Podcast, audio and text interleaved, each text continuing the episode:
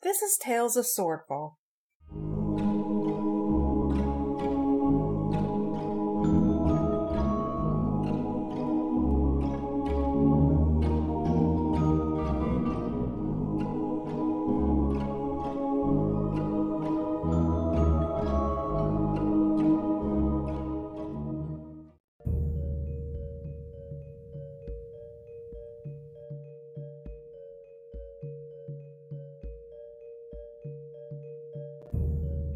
A blinding light, a rumble from below deck, and the shattering noises of splintering wood and metal bending rings in the air. The ship lurches as water rushes in a new hole, and everything is forcefully thrown. Captain Nolander now lays on his back. He starts to think of his predicament. He can see smoke, flame, and the stars from his new view on the deck. The stars rapidly move further from him and then are obscured by the murky waters of Swordfall Bay. He feels as though the stars have abandoned him and has left him in a dark, cold, solemn tomb.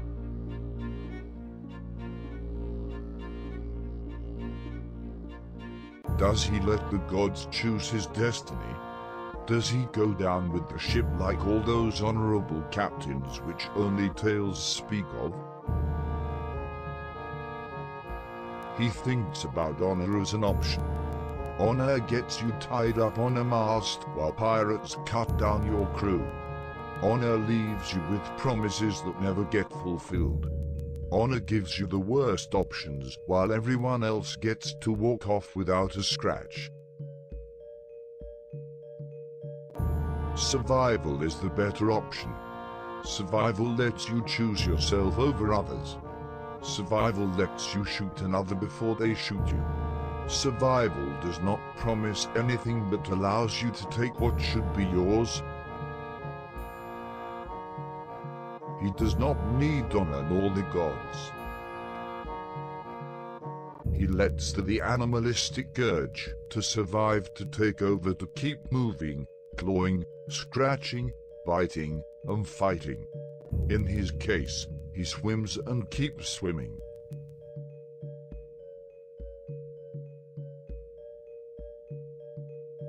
Captain Nolander knows now that he is not bound by anything. The ship is lost, the crew is now either dead or scattered, and the magical map for the puzzle pieces is lost. He quiets his mind and starts to swim. He allows the thoughts to sink and die at the bottom of the bay where he would have been. He has drowned this part of his life. The captain of the ship is dead. The only thing left is an empty man. He is now a vessel for rage and revenge.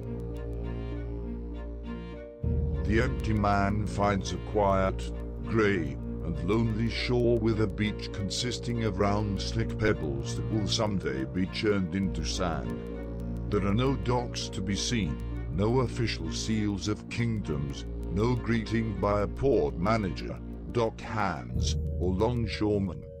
The city walls are far off to the east looming in the blood-red hints of a new day. There is only a fishing boat that's big enough for a few bodies that sits on the shore. He looks at the boat and sees a tarp and a sheathed knife and takes them both. He drapes the tarp over his wet and scarcely clothed body to protect him from the morning cold. He trudges the shore with his heavy and fatigued legs. His feet slip on the pebbles and gravel of the shore, but he quickly finds a firm area to dig his heels in. Finally, he finds a well-worn footpath leading through a small thicket. In the distance is a cottage with a dark thatch roof where wispy smoke is happily rising out of a chimney. The empty man can smell the wood from the chimney and can visualize a small wood fireplace. The smell from the smoke reminds him of a simpler world, of boiled oats, and stories told by someone's mother.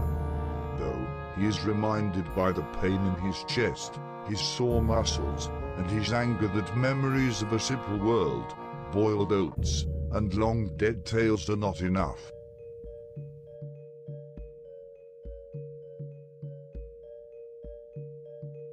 The empty man approaches the cottage and breaks the door open. It smacks against something, perhaps a wall or a table.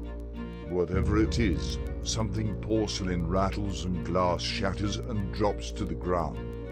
This breaks the silence of the chilly morning. There is a yelp, a thud of heavy feet on a wood floor, and a hasty opening of an interior door. An old human rushes out with a broom, holding it as if the bristles are a glaive's blade. The old human first stands with bravado, but his stand shrinks as he sees the empty man's appearance. Black, wet, hair that is tangled with debris, pale white skin, large dark horns, green piercing eyes, and a strong frame. The empty man is burnt and scarred. His wounds either seep blood or a thick black substance.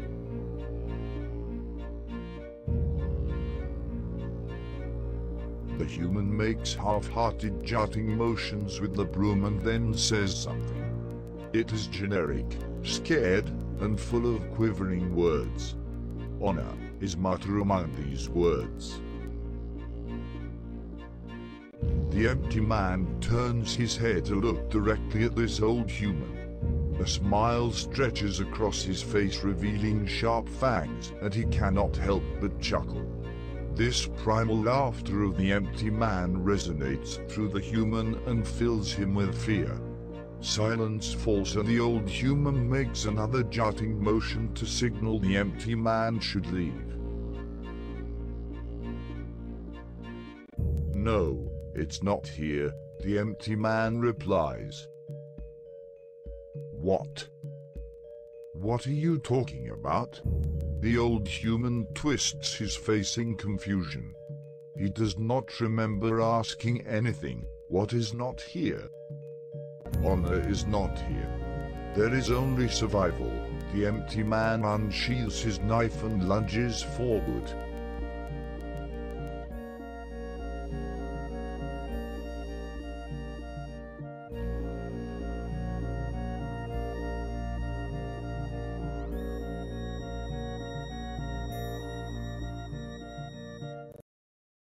Thank you for listening to Tales of Swordfall.